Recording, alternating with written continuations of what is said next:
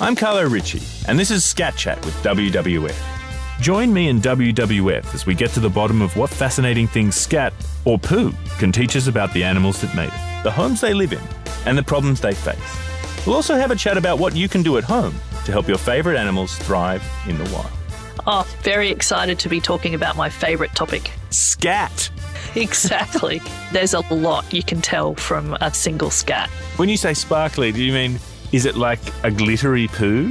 Yeah, absolutely. It will glisten in the sun. It's a really interesting scat as an indicator of broader ecosystem health. Jelly mm-hmm. penguins and chinstrap penguins, both of whom are capable of projectile pooping. Why didn't they use that during social distancing? You need to be as far away from each other as these penguins can poo. You think when you run a podcast that's about scat, the facts would start to not impress you, but I just cannot stop by being impressed by animal poo.